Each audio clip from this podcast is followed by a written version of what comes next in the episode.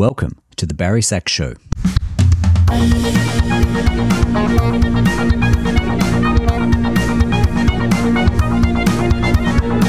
Thanks for joining me on the Barry Sax Show. I'm Barry Cockcroft, and I'll be hosting this podcast with guest saxophonists from around the world. We will be exploring the stories behind these great musicians with telling insights into how they got started and the ongoing development of their careers. Thanks for being here on this adventure, and please subscribe for a new episode each week. The details of each episode, including a transcript, the show notes, and any links, can be found at barrysax.com. Welcome back for series two of the Barry Sax Show. It's great to be here again, and I've got some wonderful interviews for the podcast coming up over the next few months. I'm currently sitting in Costa Rica in the midst of a thunderstorm, which, which is a bit of a change of scenery for me. So it's really good to be here again, and I'm looking forward to the interviews that we have scheduled. Sue McKenzie is a D'Addario Woodwinds artist and a Claude Lakey endorsee. She was the assistant director of the 16th World Saxophone Congress in 2012 and as one of Scotland's leading contemporary saxophonists, she has given UK and Scottish premieres of many new works. She's one half of the McKenzie Sawyers duo, who recently released their first CD, The Coral Sea, with Delphian Records. Sue is also the leader and founder of the Scottish Saxophone Ensemble, who were part of the Made in Scotland Music Showcase in 2013, and the director of the Scottish Saxophone Academy. She regularly performs with the Salsa Celtica and the Glasgow Improvisers Orchestra, and recently performed with her own band, Dark Grooves, at the Edinburgh Jazz and Blues Festival. She was chosen as part of Serious Music's talent development program, Airtime, in 2014. Sue also plays in Syntonic with bass player Emma Smith and runs Bitches Brew, which promotes female improvising talent. Please welcome my guest today, Scottish saxophonist, composer, and improviser Sue McKenzie. Sue, thanks for joining me this morning. Thanks for asking. And it's great to see you again after quite a few years. Yeah, you too. Um, I think we met perhaps 2009 in Bangkok. Oh yeah, it was. Yeah, yeah. 2009. And, yes. and of yeah. course that that led to the World Saxophone Congress in 2012. That's right. Yeah. so it's funny how these connections um, form in the first place, but also we meet it seemingly every three years. Yeah. only every three years. yeah, only. Yeah, I, any more than that. Oh no. so, so I would love to know how you first got started with the saxophone okay. Um, my dad had a, a small record collection. This is a bit of an embarrassing story, but I'm going to tell it anyway. Um, and one of the albums that he had that he had on vinyl, obviously, uh, was a double album of the Glenn Miller Big Band. And when you opened this up, there were these incredible photographs inside of, you know, saxophone section. And these were obviously black and white photographs, but they'd been kind of colorized in some way. And I, I'm sorry to be so simplistic, but it was the color, the color more than anything. I was I was fascinated, and I remember putting on these records, and that sound, the the blend of the saxophone section, just completely blew me away. And and I was that was it. I was hooked, obsessed completely. Uh, and I went to secondary school and uh, they said, Which instrument would you like to play? I said, oh, really want to play saxophone. And they said, No, no, no, no, no, you can't, you can't do that. Um, y- you have to have flute or clarinet. I no, I, I, don't want to play flute or clarinet. Why, why would I want to do that? I want to play sax. Uh, so I ended up starting off on flute which I quite enjoyed. Um, but I was not a flute player at all, not a flautist.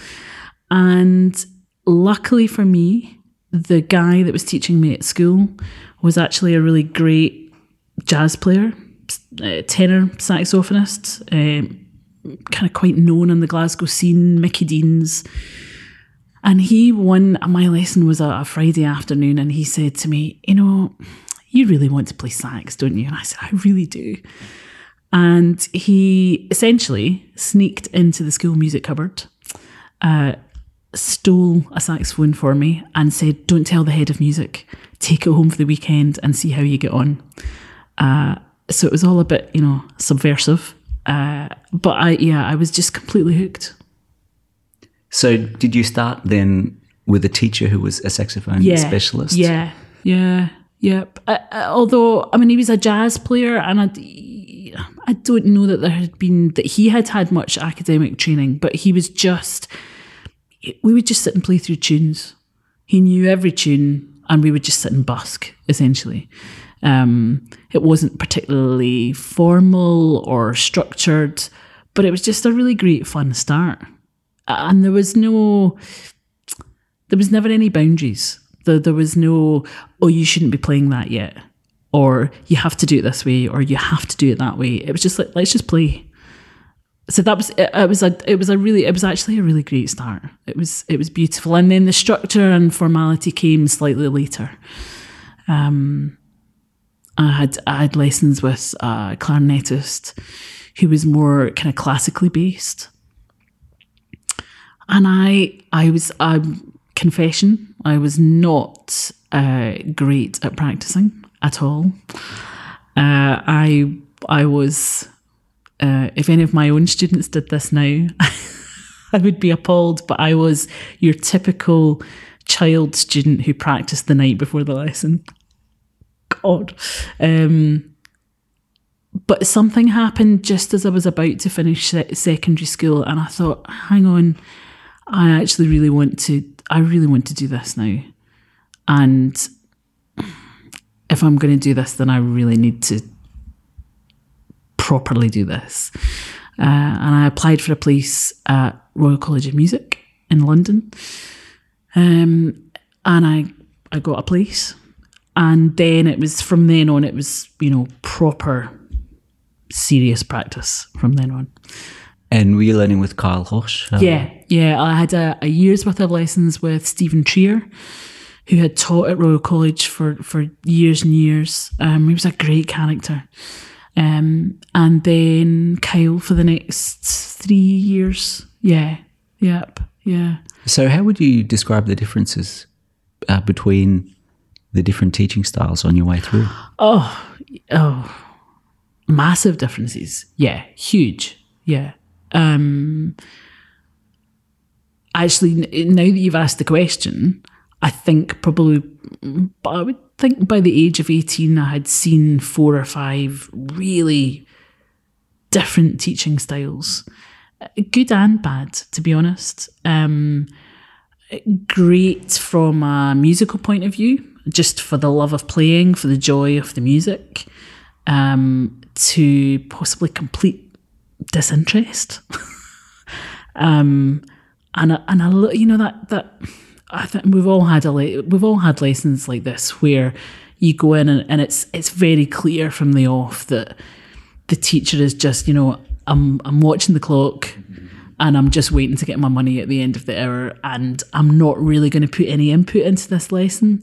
Um, so you know there was a bit of that sometimes, and then those life changing lessons where you meet a teacher for the first time and they play and it makes you re-evaluate everything that you ever knew about yourself and your playing and what you want to do with your life. Um, I remember having one of those moments the first time Kyle came into college and he played, I don't know, two or three notes, and it was like, whoa, okay, what is and and that was I think I hadn't really, I was not clear on. I didn't really know much about the classical world. I didn't know much about the repertoire. I knew a little bit.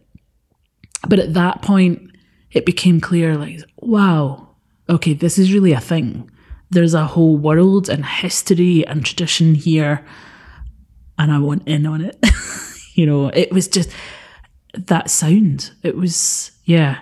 It, it, has always been a really big thing. Sound, it's it, sound hooks me into to things that's what that's where my passion has always been.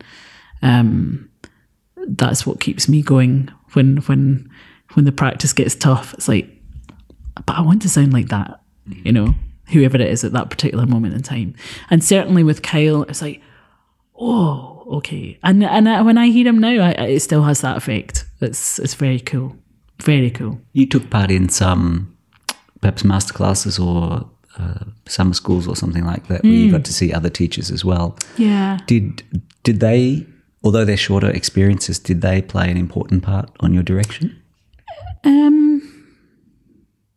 Yeah, I, I mean, again, good, yeah, good and bad. Um, I think I found some of it quite intimidating.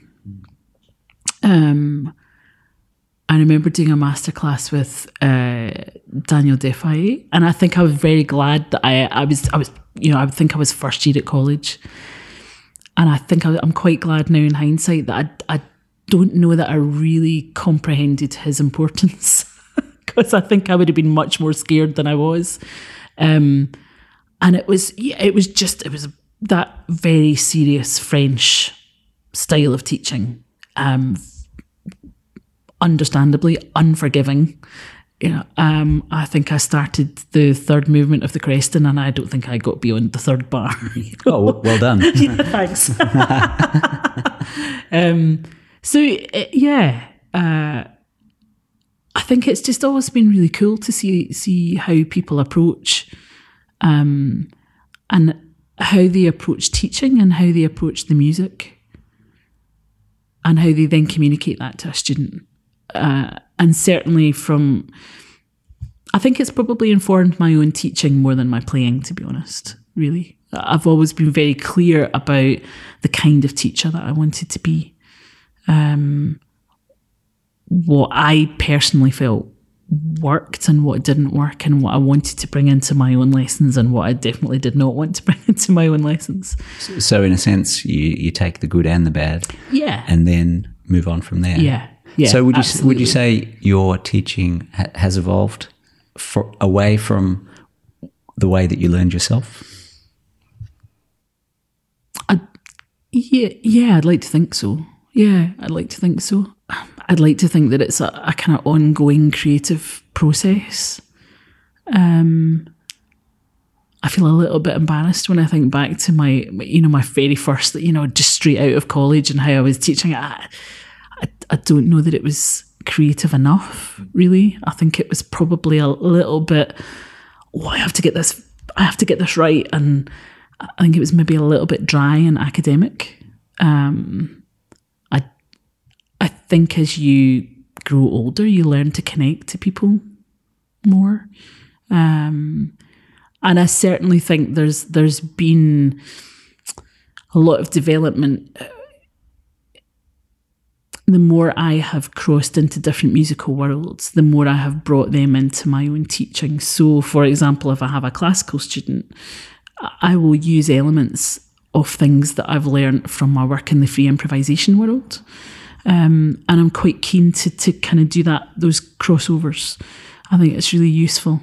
Uh, I've been trying to work out where your interest in improvisation and, and use the word creativity.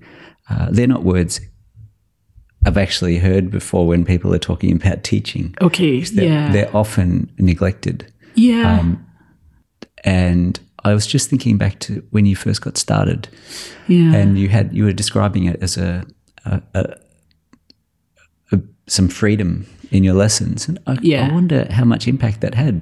Yeah. I, I think there was a big change. I think it started in one way and then it got uh, very serious and possibly a bit dry. And I, I've kind of tried to, to, I guess I'm trying to always mix the two, really. Um, I, and I also guess I think of each lesson, every student that comes in the door is going to be different. And and obviously there are things that you have to get through there's a program of work that you that you need to get through for whatever reason it may be exams it may be auditions what you know whatever i guess each lesson is like an improvisation from from minute to minute you don't know your student may not be in the mood that they were in last week um, they could have all sorts of things going on they may be struggling with something musically or personally or, or something at school you may not be in the same headspace. You may not be in the ideal headspace that you would prefer to be in. And and you have to kind of go with the flow of that and and find a way through. And some lessons are really easy and they just work, but but we all know that there are some that, that don't. You know?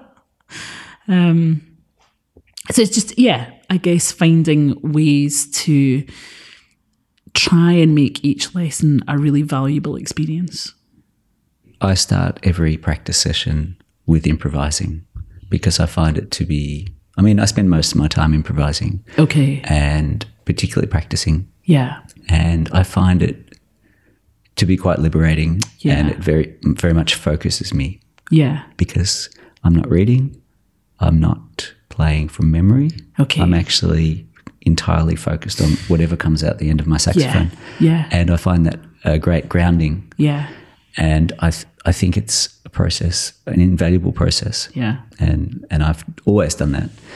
And I wish, I guess, that, that kids, when they're learning, had a bit more of that because it, if there's too much of the rigorous training Yeah. and not enough of the creative training, it starts to fade away. Yeah. Absolutely. And the potential Yeah. to then to, to release it may be Yeah. gone.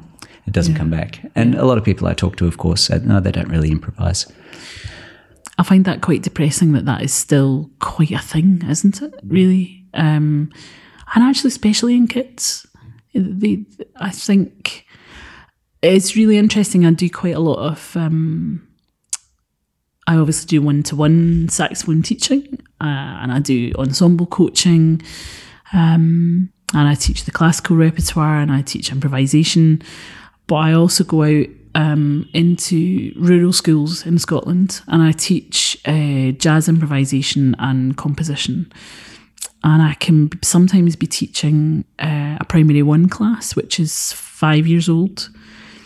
Um, and there's a really sort of golden age uh, nursery, kindergarten, to, I would say, uh, even up to primary six, primary seven, sort of nine, ten, eleven, and they are just natural improvisers. It's incredible. I've I've heard kids who can't play an instrument necessarily, um, but we use tuned and untuned percussion, and they come up with this incredible, incredible stuff. Just amazing.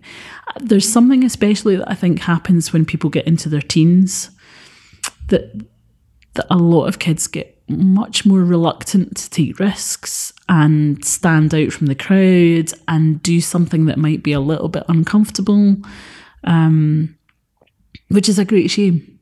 So it's, it's just finding ways to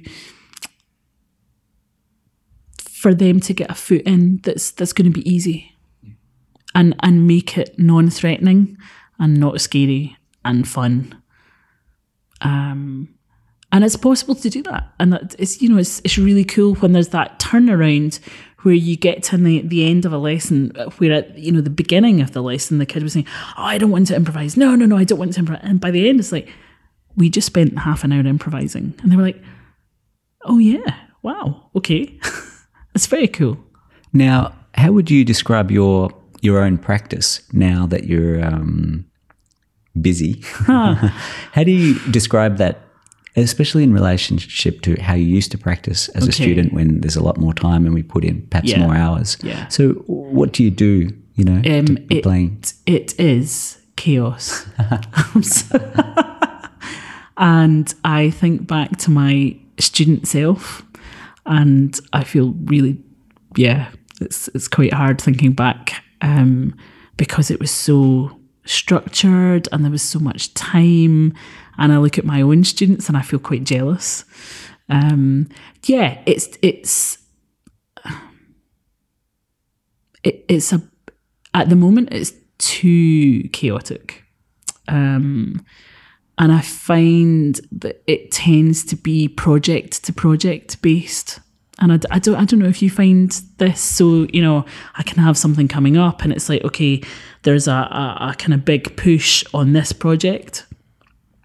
And as soon as that project is done it's like oh, what's the next project? Right okay now we do a big push for the next project.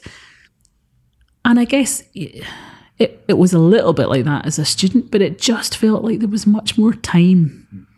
There was there was much more consistency And I, I really miss that. I'm someone that likes consistency. Um, so much so that actually is an interesting question because um, at the end of the summer, I'm I'm going to give up a couple of teaching jobs um, because I really just want a little bit more consistency in life. Uh, that I I like challenges and I like things. I like to have lots of different things on the go all at once.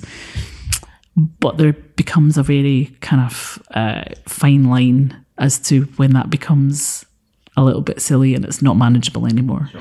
Um, so I would, re- yeah, I, I just want a little bit more time. I've I started writing music as well, so I want a bit more time to explore that. Um, I also uh, became a, a mum about a year and a half ago. Um, I inherited the most incredible five-year-old daughter, so that's had that has put a really different perspective on things. Uh, it's like ah, okay, there's certain things in life now that I, I, maybe wasn't enjoying so much, but I was doing anyway because it seemed like the right thing to do at the time. And now I guess priorities are different. Sure. Um, and it's like, ah, okay, yeah, I'm now this age. Now there's Emily. Life is much more complicated. Uh, I think uh, I just feel like I'm at a time where I have to kind of pare down in a way and really focus on what is important. And also, life is too short. sure. I mean, one of the the advantages of busyness and family life and all of those things is it forces your music making and practice to be efficient. Yes, and absolutely. You have to yeah. find the best possible way to achieve absolutely. whatever you're trying to work on. Yeah. Whether that's finding the time or that the time is then used to the absolute maximum efficiency. Absolutely, yes. Which is a good yeah, challenge. Absolutely, yeah. It's not a bad thing. I, I can't help think sometimes that students, um, I don't want to say that it's wasted, but in, in my my view, I often call practice a waste of time. Yeah. Because actually people are wasting their yes, time because completely. they're not being efficient. Yeah. Instead of throwing thought and thoughtfulness at a problem, they throw time at a problem. Yeah. And they solve it in the end, but at great expense, which is a lot of time. Yeah, completely. And we don't have the luxury of no. those sorts of hours. So, yeah, we have to focus. Yeah. And I I think it would be wonderful if we could somehow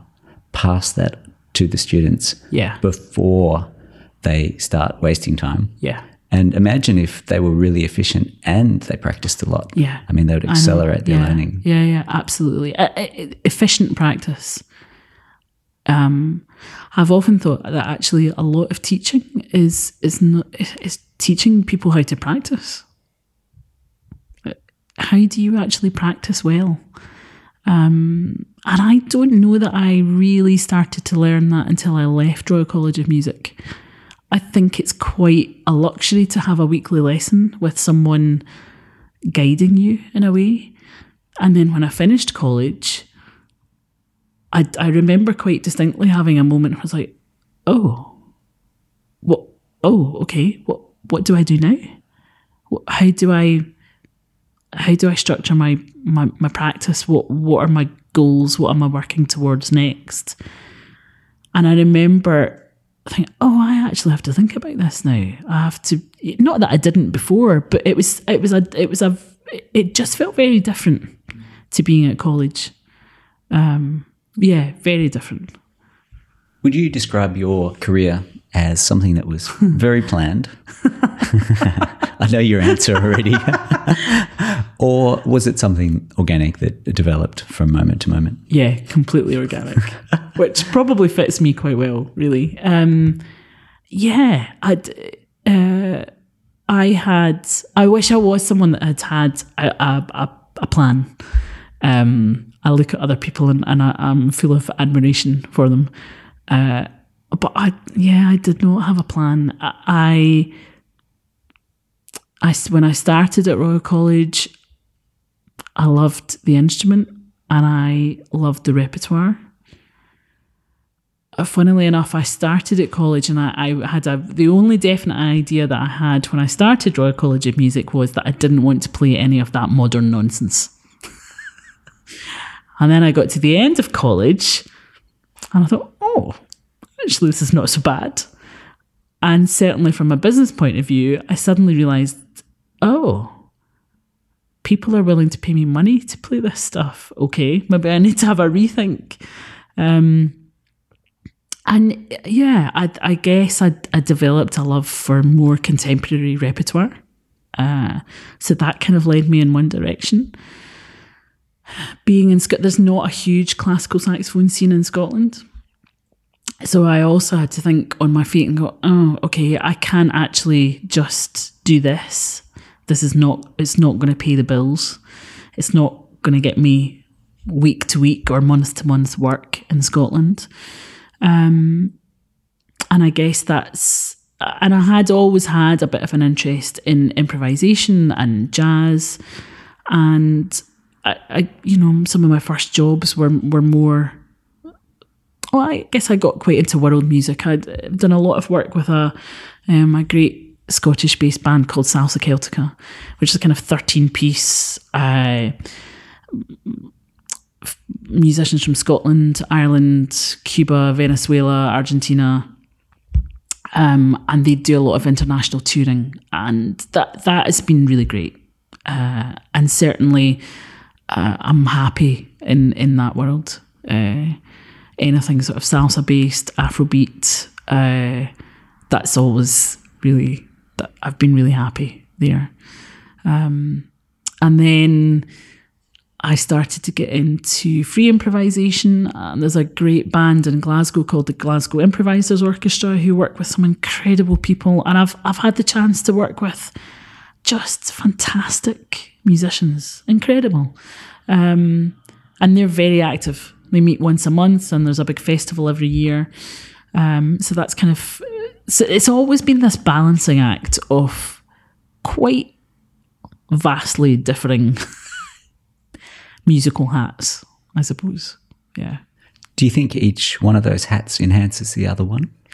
I I I, I originally did not, uh, but yeah, absolutely, absolutely. Now, I uh, I met um, one of my saxophone heroes, uh, David Murray from the World Saxophone Quartet. Uh, did a gig in Edinburgh at the Edinburgh Jazz Festival years and years ago, and I uh, I'd never seen them live, and I had my tickets. And the night before their concert, I was sitting in a in a bar, and someone came and sat down next to me. And I, I sneaked a look out the corner of my eye, and I thought, that looks like David Murray. And we got chatting, and it was David Murray, and he was really lovely. And we actually, at that point, I wasn't doing any, imp- I, I really hadn't. I'd done a bit, I'd done quite a lot of big band playing, but not necessarily improvising.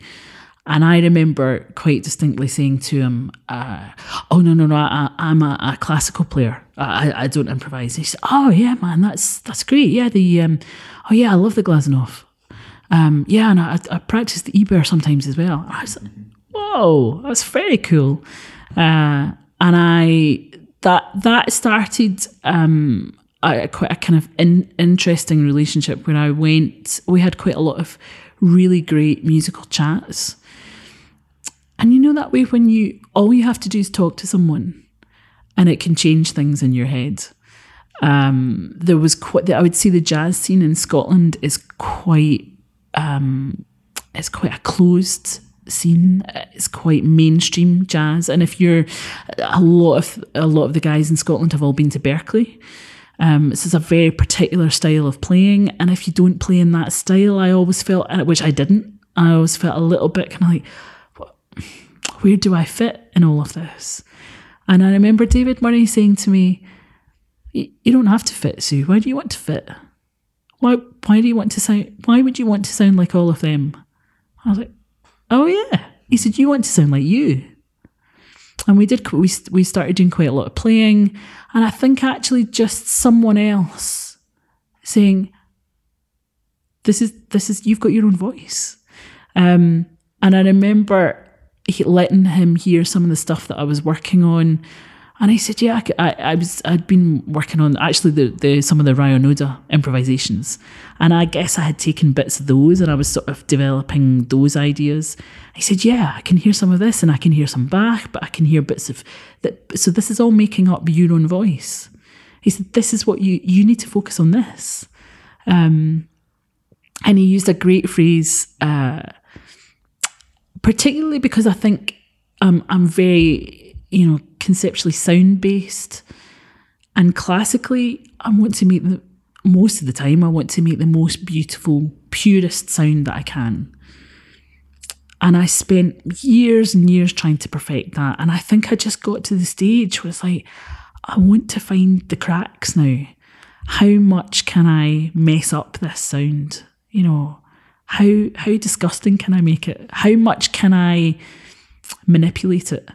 And I, I, I guess those are the things that the, the, little kind of little, little ear worms in my head that, that just won't go away. You know, the little obsessions. Um, and I remember him, David Murray, saying, uh, you've, you've got to let the animals out of the horn. I thought that's such a great, that's a great saying, you know.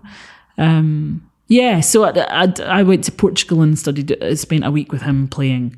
And that was a real turning point where I realised actually it's not one or the other, it's just playing. And all of these things that have influenced me are, I just play, and that's it. And that, yeah, so from that moment on, it was like, actually, all of this can feed in to, you know, the classical can feed into the improvisation, the improvisation can feed into my straight classical playing, all of that can feed into my teaching. Uh, yeah, that, that was quite a cool moment.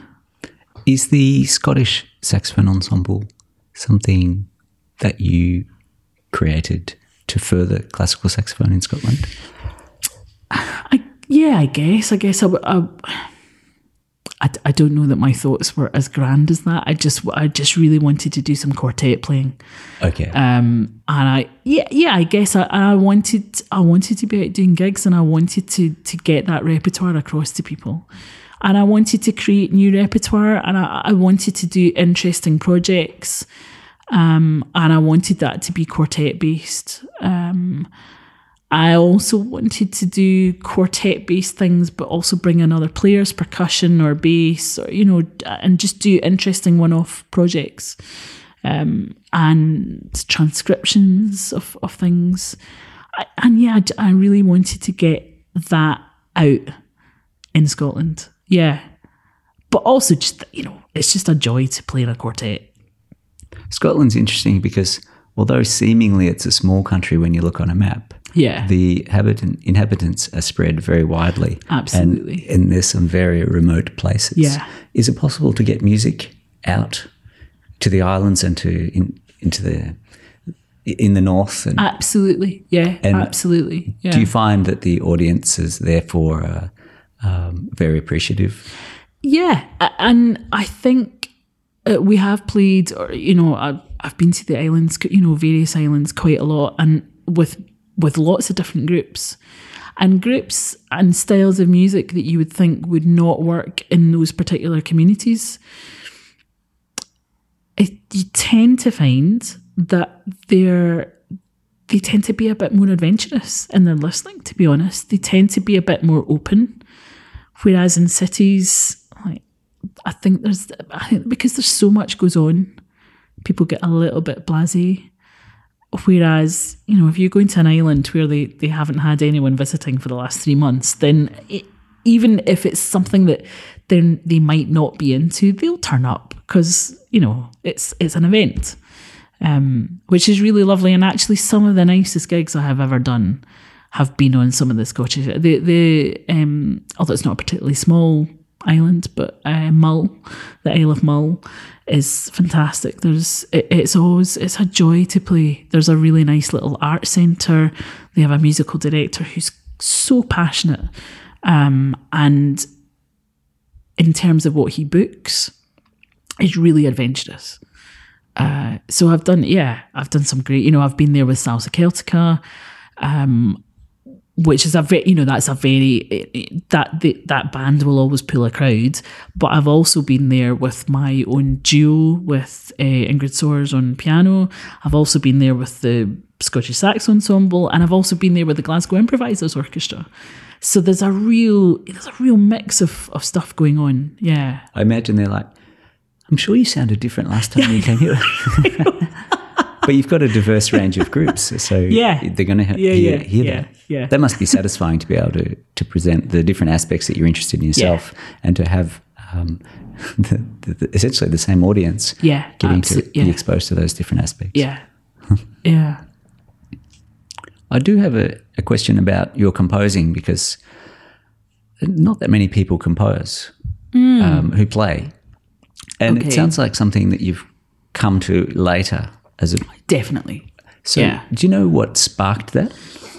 Lots of people telling me that I should be doing And for years I resisted. Like, no, no, no, no, no. Um, that's for that's for other people. That's for people who are composers and uh, people who know about all of those things.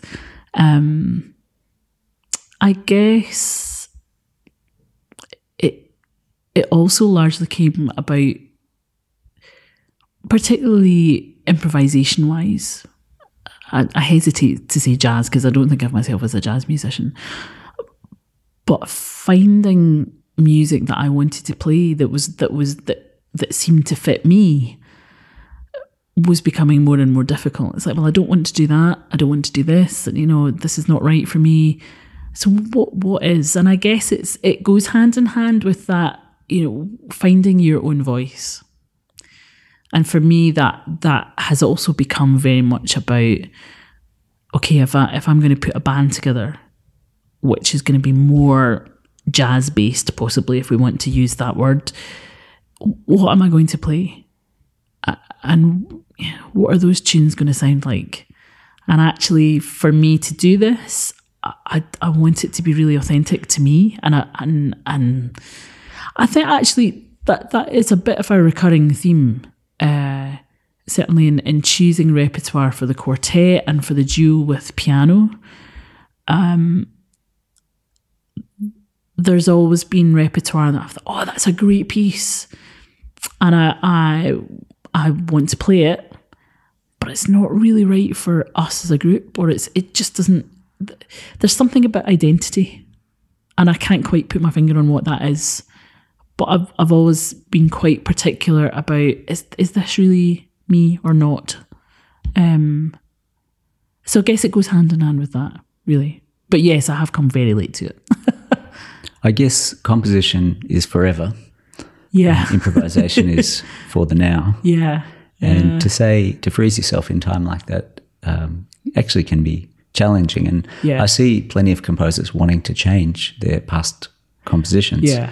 Because their, their aesthetic has changed. Yeah. And I always say to them, no, no, that composition represents you at- Absolutely. at that period of time. Yeah. So it's fine. yeah. Don't, don't fiddle. No, It's finished. it's fine. it's done. Leave it alone. Write something else. Yeah, And yeah, not everyone, of course, does that.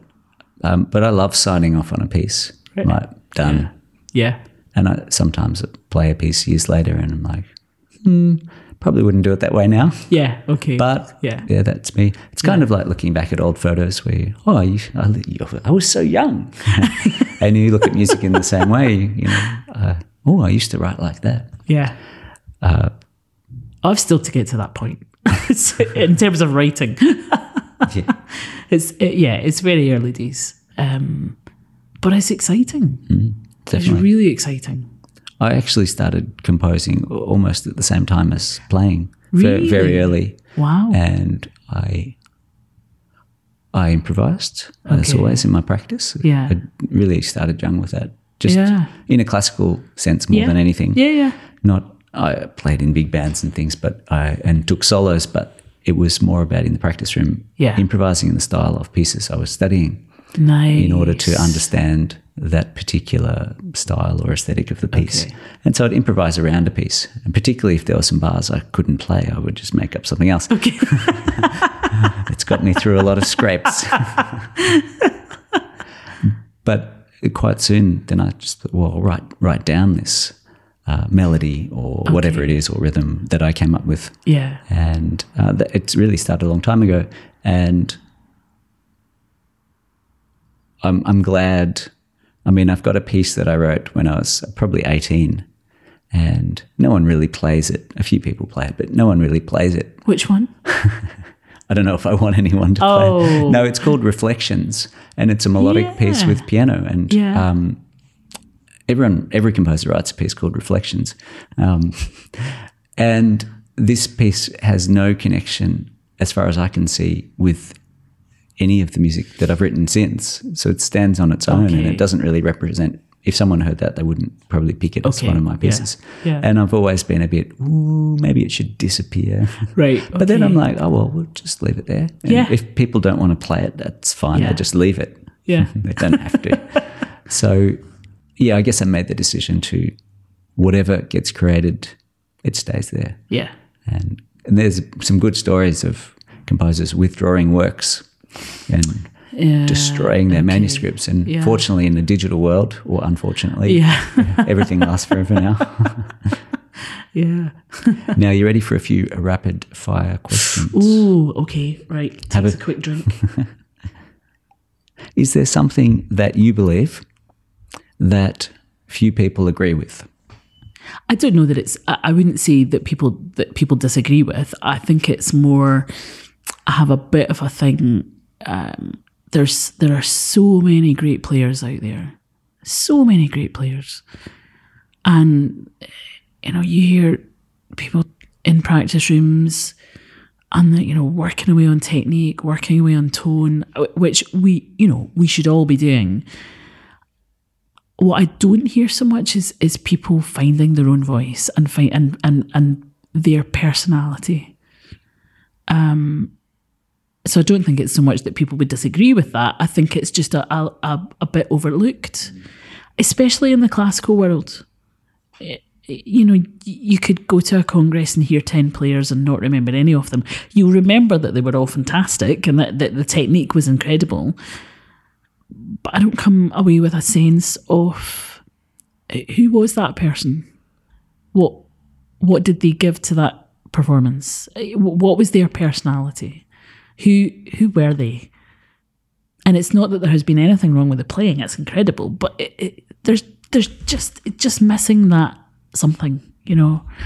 Um, and I don't know if that's an age related thing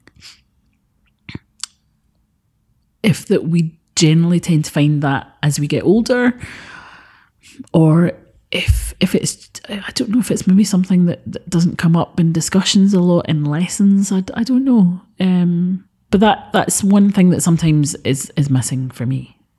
Yeah. I have noticed that the people who, I think what you're describing, that from my point of view, the people who have found a voice yeah. for themselves, yeah.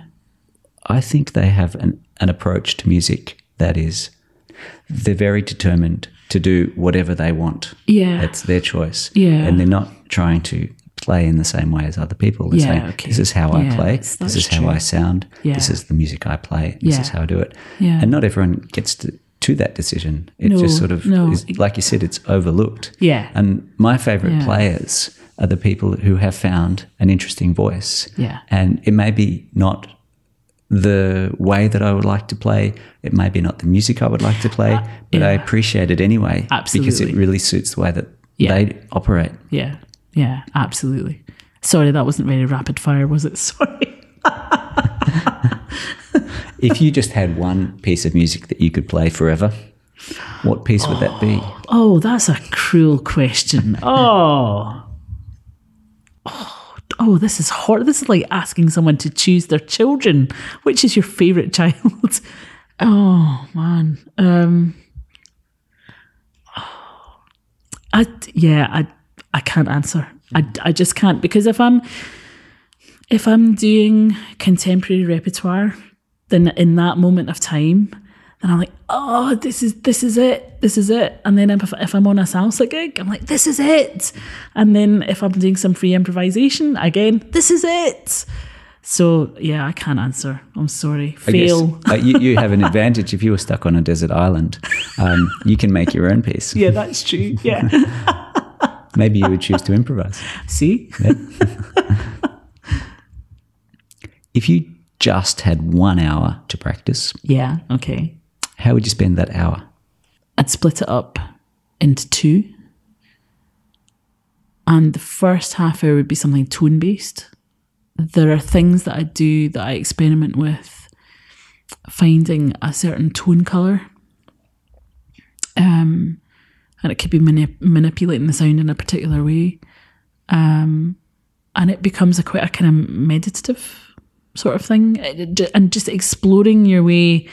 Um, it, it's like, oh, okay, I've, I've got this sound. There's something. There's something just over the horizon of this sound that I want to get to and how do I, and, and then you kind of get there. And as soon as you think that you've got there, it's like, oh, there's something just slightly over here that I want to get to. And it's, yeah, I can, I can get quite caught up in that.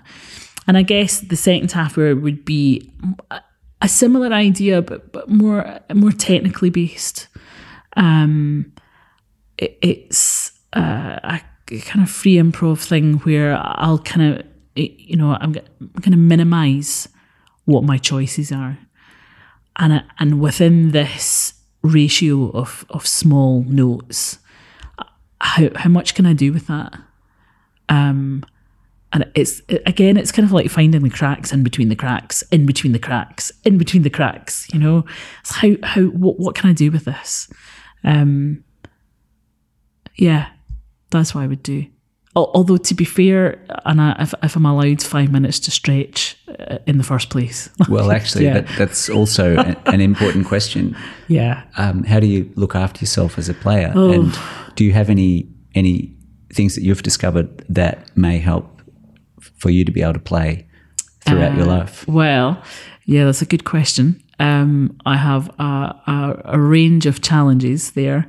I had an accident about 10, 12 years ago. A ridiculously small accident. Um, I was walking back to my car one night and I felt myself trip. And the voice in my head as I was tripping, and it was a minor trip, the voice in my head said, Oh my God, you have to save your hands. You have to save your hands. And I did save my hands and I landed on concrete right on my face. Um, and that just that one tiny thing has so you know we're a few years on now um, that has that that that was quite that's made life quite tricky uh, uh, for a lot of it i have to be really careful with your um, ambition uh, yeah, there was there was there was various bits of damage done round about here. There was kind of emergency hospital visits. I was very very lucky that a friend of mine, a saxophone playing friend of mine, who is also a dentist, happened to be in the next street. And I managed to, to you know, scrape myself off the concrete and I thought, oh, this is not good. And I phoned her and said, I'm going to be there in two seconds. She got me to the emergency department um, and I eventually ended up seeing an incredible specialist who deals with, with kind of just the jaw area. Um, there was quite a lot of damage um, and it, it was all fixed. You know, it was fixable but I think it left me with quite a lot of. I don't know if there was maybe some whiplash damage done. It, it basically left me with a lot of jaw problems, um, neck pain, uh, upper roof of the mouth, a lot of pain, kind of nerve damage, uh, a lot of uh, balance issues, migraine. Um, and there was a point for I think about two and a half years that event. I I remember quite distinctly. I was in Germany doing a gig, and playing had been had had got more and more painful. And I remember coming off in the interval and just being in so much pain and thinking, I don't know if I can do this anymore. And I think I probably didn't play for another two and a half, three years. Um, so now I kind of got back into it, and and again, my, my playing, my sound is not what it was. It's it, it's different you know? Um, i don't necessarily have the stamina that i had. And i think that's possibly why i've again that that has has slightly pushed me more to towards improvisation. Um it, it, it, it just it makes it, it's just a little bit easier physically to do. And i do have to be really careful you know? So stretching physio um, I have, to, I have to be really careful that I, I don't get migraines. Um, also, yeah, it's it's a bit of a challenge. you know, um, the the the, thing, the steps that you're describing to help. Uh, do you think people should be, for example, looking after themselves with physio and things Uh, anyway, even if they perhaps don't have an acute. Oh yeah, absolutely. Yes, absolutely. Because we're not, we're just not designed to, to you know, whatever instrument you're playing, whether it's saxophone, drums, piano, whatever, violin. We're we're not the amount of hours that we spend in in very unnatural positions, and it doesn't matter. You know, even my my posture's pretty good, and uh, occasionally, but our bodies are not really designed to do that. And I think to think that you can keep on doing that for hours and hours every day for for you know decades and not have any problems is is slightly foolish. And to also be able to, I now think of it as um, uh, you know I don't have the body of an athlete, but I I think of playing now as as uh, it's it's a little bit like being an athlete, and an athlete wouldn't go and run a race without warming up. There, there's no way, and I mean I can do it obviously, but uh, but I know full well if I don't stretch, if I don't warm up, then I'm going to feel it the next day. You know. Who do you consider to be one of the most successful contributors to the saxophone? Oh, that's a really difficult one. I've been thinking about that one all morning. That's that's a horrible question. That there's just how can you? Yeah, I, I can't.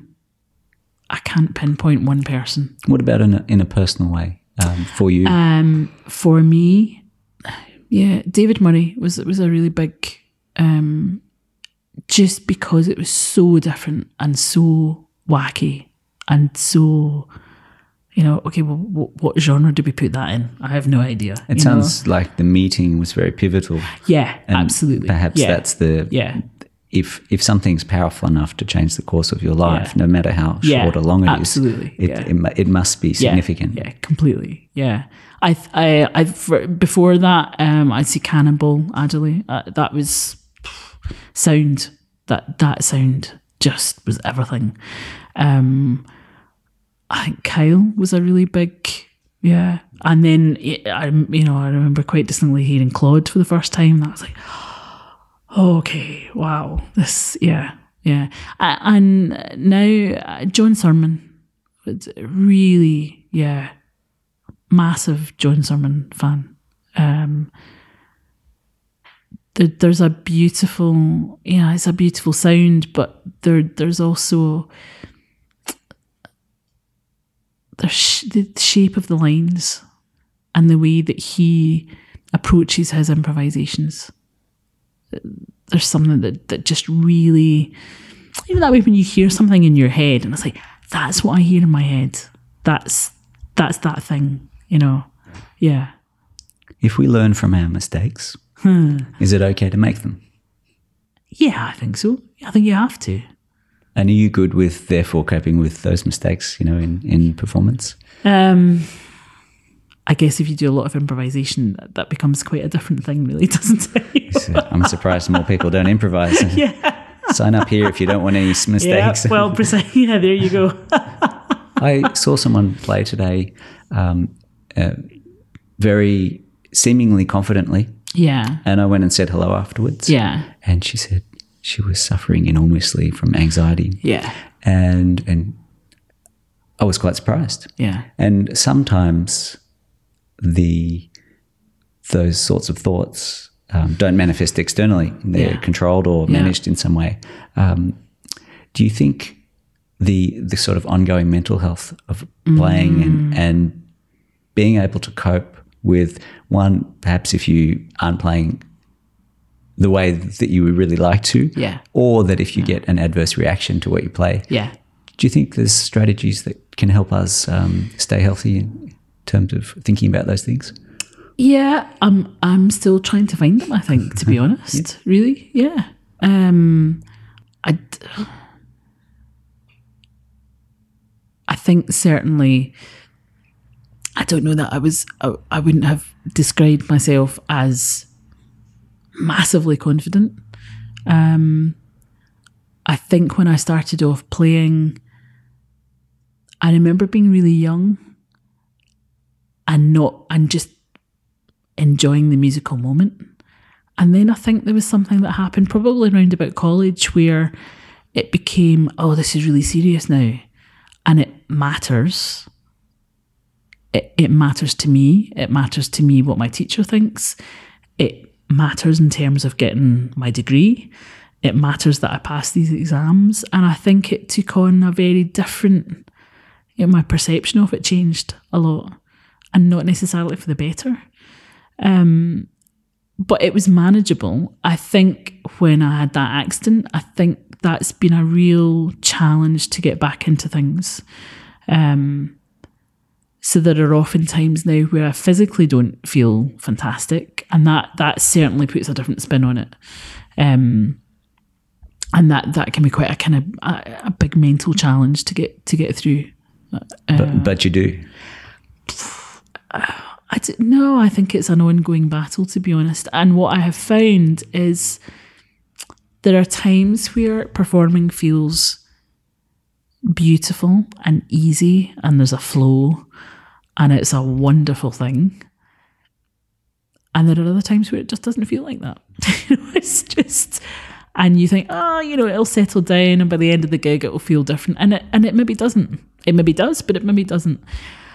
The interesting thing that I've also found is when I listen back to recordings, you uh, one might think, well, the gig that felt great and and was really natural, that that'll probably be the one that sounds good, and the one that felt really horrible and difficult probably isn't going to sound as good. And I have not found that.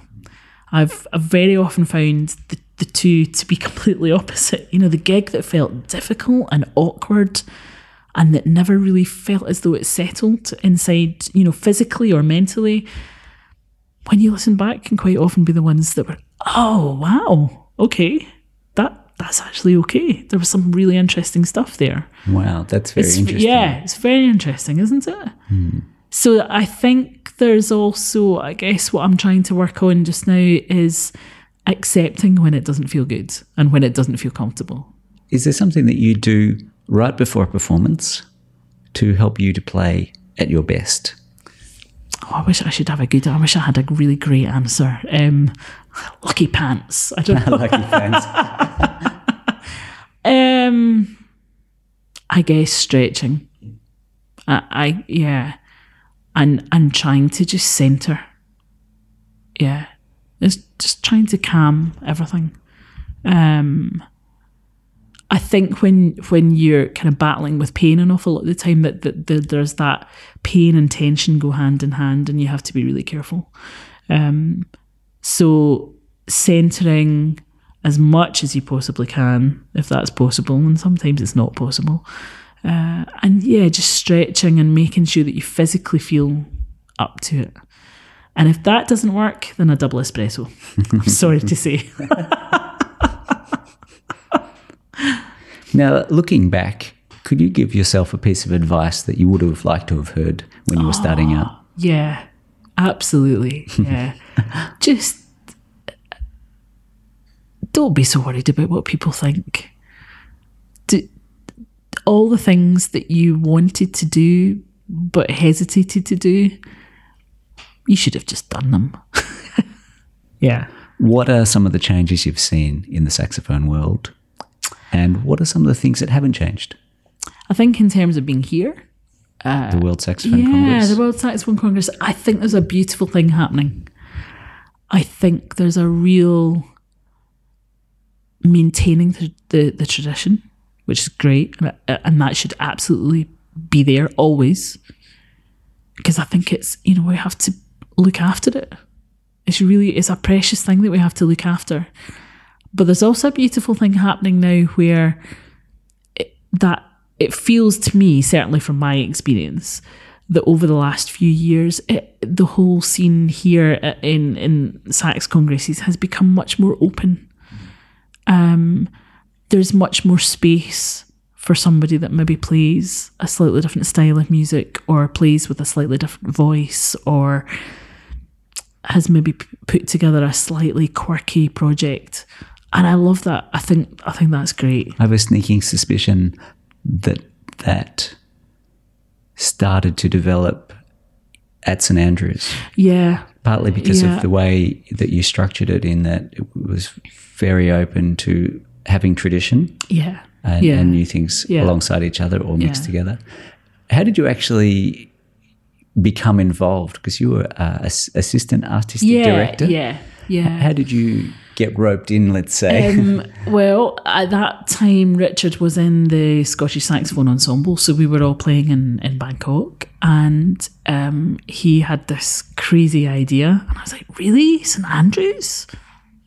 Would people come to St Andrews? I mean, I know it's it's beautiful, it's really pretty, but you know, it's a long way to come." And then I thought, you know, why not? Um, and he da- he had already had quite a lot of the kind of groundwork ideas. Uh, and I think in Bangkok, it, it just became it, it the all the ideas became much more solidified. Um, and I, I'm sorry to see, but the, there there was a swimming pool and there was cocktails. And there was mention of, you know, so you should be an assistant director. And I went, yeah, yeah, that's it. Oh, another cocktail. Don't mind if I do. Um, and because I, I, I had no idea if if we would win the vote or not. Um, and it was a very bizarre situation. It was incredible that, that all these people wanted to come to Scotland. And I found myself on the plane home going, okay, we need to organise a World Saxophone Congress now. Right, okay. uh, steep learning curve, yeah, yeah, incredible. Do you look back at it fondly? Those the Oh, years of organising. Yeah, absolutely. Yeah. I, I wouldn't do it again. or would I? I don't I'm, know. I'm very fond of the once in a lifetime experience. yeah, absolutely. no, I uh, absolutely. Yeah, it was it was an incredible experience. Incredible to have all of these people in the one place at the one time, and you know. I think if you're organising any event, there are little bits that don't, you know, they don't work the way that you wanted them to work. But I think by and large, it was a special week, and we did make a definite decision to, you know, we have to protect the tradition.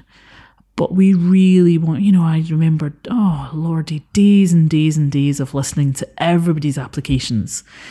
You know, days, maybe, I don't know, how long did it take? Two weeks to get through it all? And having meeting after meeting after meeting and trying to present a program that was as varied as possible and to include as many different things as we possibly could. Um, and that was a yeah, that was a definite artistic decision to, to do that. Um, and that was really cool. That was really cool to have that opportunity to to to be able to do that. So yeah, uh, very huge fond memories. Um, yeah. Now, have you got a recent project that you would like to tell us about? Uh, yes. Um, well, there's a, which one do I pick? Um, I just had a new album that came out in February. Is that still new enough? Ish, new ish. Um, it was released in February. Uh, it's the McKenzie Sawers duo uh, with Ingrid Sawers on piano and it's on uh, a really lovely record label, Delphian Records, who are based in Scotland, um, but are are yeah pretty up there now in terms of classical labels. Uh, I think it was, it was last year they won Gramophone Record Label of the Year. Um, and they do some, they put out some great stuff, uh, and it's just a really lovely experience to be with that record label. Um, and he's huge at Paul Baxter, the the producer. Uh, used to be a sax player, so he's he's massively supportive uh, in terms of wanting to get repertoire out there. Um, so there's it's mainly uh, British and Scottish contemporary works. Uh, Sally Beamish, James MacMillan, Judith Weir. Uh, there's some Michael Nyman. Um, yeah, there's some there's some really nice music on there. Uh, I was going to say, because um, you're mentioning Scottish composers, how important has it been to you to work with Scottish composers? Yeah, hugely, hugely important. Yeah. Um, in fact, I've, uh, I, I'm having a really um, interesting, and actually, yeah, probably another one of these life changing moments. Um, working uh, with a, a composer, John Harris, who's uh, who runs a great ensemble in Scotland. They work they work um, internationally though. Uh, the Red Note Ensemble, um, and he's a composer. And he, I commissioned him to write a piece for me, um, but I wanted it to be. I just wanted to have a different approach.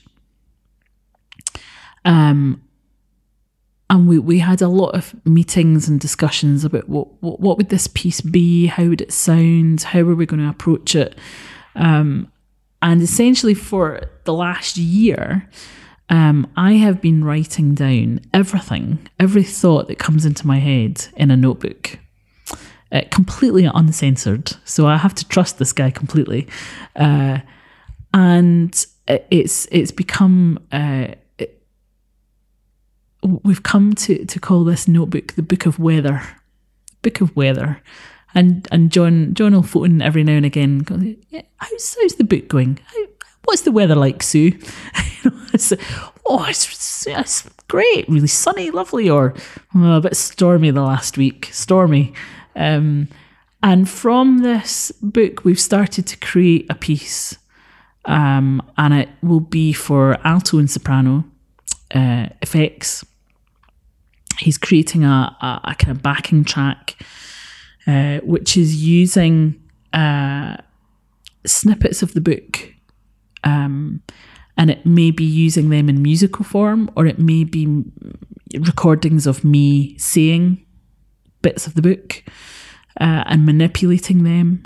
Uh, so there's a beautiful kind of layering of it all being very, very particular to me.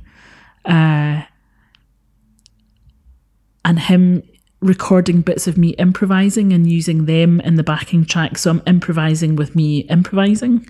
So there's just all these kind of various layers going on. Uh, and that's been, I would say, the, the, the, piece that I've been most involved with in terms of uh, the devising of the piece, I guess. And that's felt really special, really special. Rather than this can you can you write me a piece? Yeah here we go. Three months later there you go. Off you go and play your the, the piece that i've written for you. Um, this feels very i don't know just uh, uh, more authentic i suppose. Yeah yeah. I, I guess as i get older and time gets shorter and life gets busier things need to matter now more uh, you know there, there, there may be gigs that uh, five years ago, I would have taken on, like, yeah, okay, I'll do that gig. And now it's like, do I do I really want to do that gig? No, I, I don't. If I'm going to do this, it has to really mean something, and it, it has. I have to be really into it now, um, which is a little bit selfish, but there we go. Where can we find more about your activities? Do you keep your website going? Do you yeah. prefer social media? What's your thing? Uh, a bit both, really. A bit of both. Um, the usual Facebook, Twitter, um, uh, website www.suemckenzie.com. That's, that's what it says on the tin. I'll uh, yeah. uh, put all these links in the show yeah. notes so people can yeah, find you. And um, is your album available uh, via there as well? Yeah, absolutely. Yeah, yeah. Um, it's called After the Tryst or the Tryst, depending on where you're from. yeah. Uh, d- you'll get it from all the usual places iTunes, the Delphian Records website, my website, all the usual places. So finally, you're making a really significant contribution, not just to music in Scotland, but you've really impacted all of the people who've come to Scotland as well through your efforts in organising things. Oh, thank you. what do you see for yourself over the next 10 to 20 years? Wow, I don't think of it in that way at all. Mm-hmm. Um, I don't know, I just did my thing. Okay. Uh, I guess what we've spoken about being less busy, but it being more worthwhile and it, and it, and it having more value and trying to get back to those uh, student days of, of just more time. Yeah. Sue, thank you very much for your time today. Thank, thank you. And this has been really great. Thank you so much. My pleasure. And let's go and hear some music. Yay! Just before you go, a quick reminder to let you know that show notes, any links, and a full text transcript are also available. It would mean a lot to me if you could leave a review for the show by visiting barrysax.com forward slash iTunes. You can subscribe for a new episode each week, and thanks again for joining me and my guests on Barry Sax Show.